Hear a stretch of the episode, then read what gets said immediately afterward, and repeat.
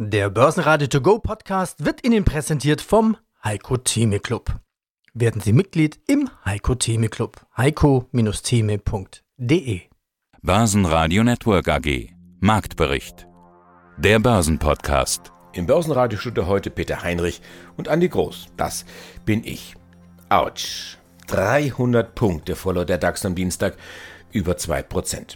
Gaslieferstopp und Rezession sind eben eine unschöne Kombination, auch wenn das Ganze derzeit nur eine Sorge ist, eine Angst. Aber das reicht, um die Anleger vom Parkett zu verscheuchen. Vielleicht sollten die mal den Podcast von Schwester Theresa hören.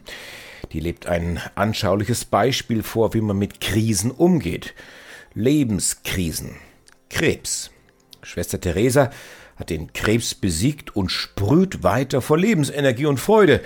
Ich habe keine Angst, sagt sie. Das macht mich mächtig, das macht mich stark. Einen kurzen Auszug hören Sie gleich im Anschluss an diesen Marktbericht und das vollständige Interview bei uns im Programm bei börsenradio.de. Eine Dreiviertelstunde, die Ihr Leben verändern kann. Eigentlich nicht kann, wird. Auch Börsenaltmeister Heiko Thieme hat wundervolle Tipps, in diesem Fall eben Investmenttipps, und auch Vermögensberater Uwe Eilers spielt die Optimismuskarte und erteilt Sorgen um Rezession und Kriegsfolgen eine Abfuhr. Am Dienstag zumindest war diese Karte aber eher der schwarze Peter. DAX auf 20 Monatstief, Euro auf 20 Jahrestief. US-Börsen starten schwach in ihre verkürzte Woche, Gold schwach, Öl schwach, obwohl das ist ja fast schon wieder eine gute Nachricht. Sagen Sie das schnell dem Tankwart Ihres Vertrauens. Heiko Thieme, globaler Anlagestratege. Heiko, BASF, das ist für dich nicht nur irgendein Unternehmen, das ist für dich das beste Chemieunternehmen im Sonnensystem. Und das trotz der schwierigen und angeschlagenen Gasversorgung. Wie kommt das? Weil die Produkte gut sind. Was sie jetzt nur brauchen, ist Gas, was ihnen jetzt fehlen wird, wenn die Leitung mit Russland unterbrochen ist. Und das wird man schaffen. Das dauert Zeit, das ist zu überwinden. Der Kurs kann dementsprechend noch fallen. Sie steht nicht bei mir auf der aktiven Akkumulierungsliste, sondern ich würde noch etwas abwarten hier. Aber weit unter 40 Euro wird das Unternehmen verschenkt, zumal es A nicht pleite gehen kann, weil es dann die Unterstützung der Bundesregierung bekommt, ähnlich wie bei der Lufthansa und sich in den nächsten Jahren deutlich entwickeln wird. In anderen Worten, in diesem Jahrzehnt, ich wage mich aus dem Fenster raus, wird die BSF deutlich über 70 Euro stehen. Und äh, das Jahrzehnt ist ja noch nicht sehr alt, aber deutlich über 70 Euro heißt, es kann so weit, weit weiter steigen. Deswegen akzeptiere ich dann jeden zwischenzeitlichen Verlust. Aber auf meinem Musterportfolio, was Sie heute zum ersten Mal ansprechen, ich habe seit Donnerstag ein Musterportfolio aufgebaut, nicht wahr, oder bin im Aufbau, da ist sie noch nicht zu finden. Die Situation an der Börse insgesamt ist ja momentan sehr, sehr schwierig. Wir sind seit Wochen, seit Monaten in einem Bärenmarkt. Also so gesund sieht das nicht aus. Was hilft? Gesund beten vielleicht? Nein, ich sage, gesund beten allein reicht nicht, weil übrigens heute mein Thema auf meiner Marktprognose, die ich ja täglich mache. Wir müssen die Fakten richtig einordnen können. Der Pessimismus ist bereits so weit ausgeprägt. Die Börse reflektiert ja die nächsten sechs bis neun Monate und nicht das Jetzt-Szenario. Und äh, wir sind in einer Börsenbässe global gesehen, absolut. Das dauert normalerweise eine sechs bis vielleicht acht oder neun Monate. Wir sind also mittendrin, wenn man so will. Wir haben die Tiefzähne noch nicht ganz gesehen. Das habe ich mehrfach argumentiert. 12.000 DAX, 29.000 Dow Jones, vielleicht sogar noch etwas weniger. Aber das Minus wird so 25 bis maximal 35 Prozent betragen. Kein Crash-Szenario. All das haben wir besprochen. Und dann natürlich auch die Werte, die ich jetzt aktiv seit Donnerstag in dem neuen oder erstmaligen Modellportfolio aufweise. Das ist nicht uninteressant. Daran will ich nur indirekt gemessen werden, denn viele Anleger können das gar nicht nachvollziehen, weil sie eigene Positionen haben. Ich will ja auch anregen mit unseren Diskussionen, sodass es nur mal ein Modellportfolio sein soll, was jeder nicht total nachahmen muss. Aber der, der DAX-Index gehört dazu, der Standard Poor's 500-Index, wie wir wissen, nicht wahr? Nika-Index auch. In China bin ich noch nicht bei dem Modellportfolio investiert. Tief interessante Frage hast du ja gestellt. Warum? Weil seit meiner Empfehlung ist dieses Papier fast 20 Prozent gestiegen. Und ich kaufe keine steigenden, ich kaufe fallende Werte ein in der Erwartung, dass sie steigen werden. Ich bin Uwe Eilers, Vorstand und Mitgründer der Frankfurter Vermögen. Es gibt ja eine ganze Reihe von großen Themen. Inflation, Energiepreise, Rezession, Zinsen, Klima, Russland, Krieg in der Ukraine.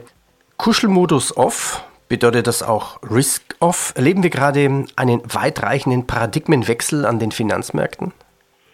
Paradigmenwechsel sicher nicht. Also das sind Bewegungen, die wir haben, die eigentlich, so komisch das klingt, normal sind.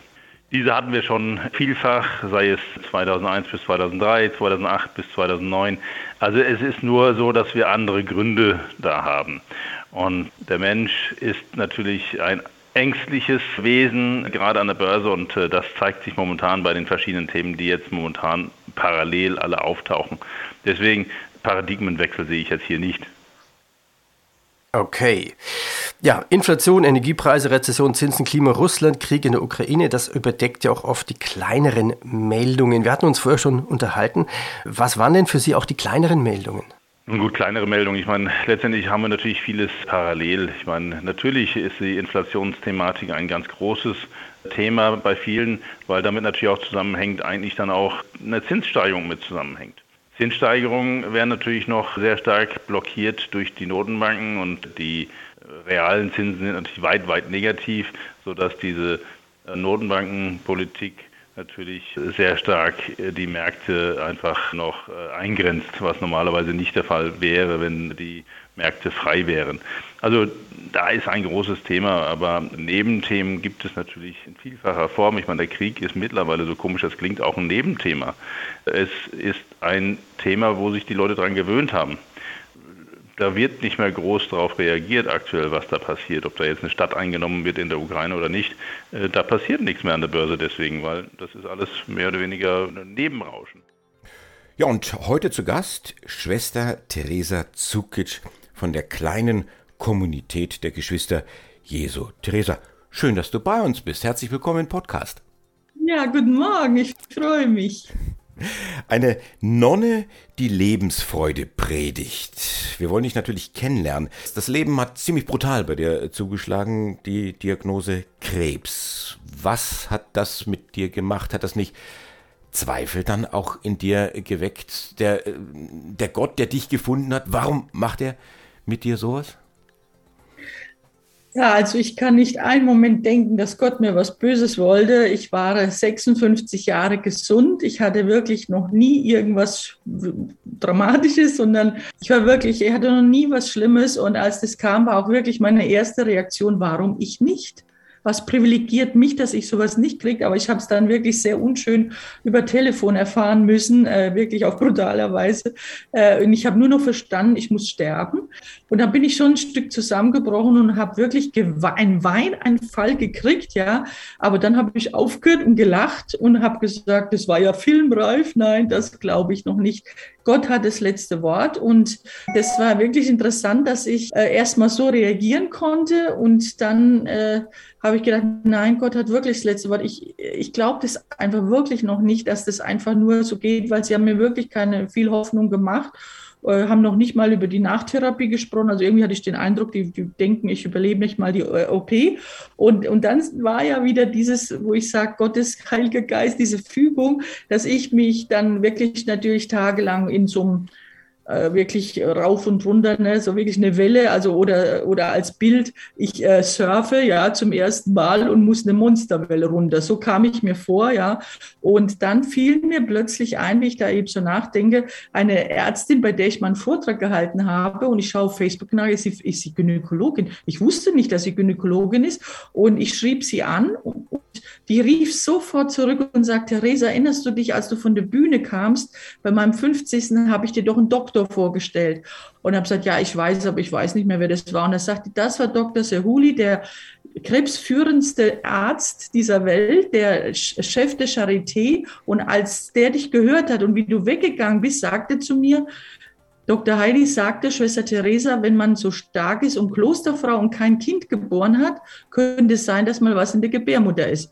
Und, äh, und die hat gesagt, so was sage ich doch äh, keinem Menschen, so eine Prognose hat es mir nicht gesagt. Und zwei Jahre später passiert es tatsächlich. Dann hat sie ihn kontaktiert Und er hat mich angerufen und das war meine Rettung, hat mich nach Berlin geholt, in sieben Stunden operiert, sonst würde ich hier wirklich nicht mehr sitzen.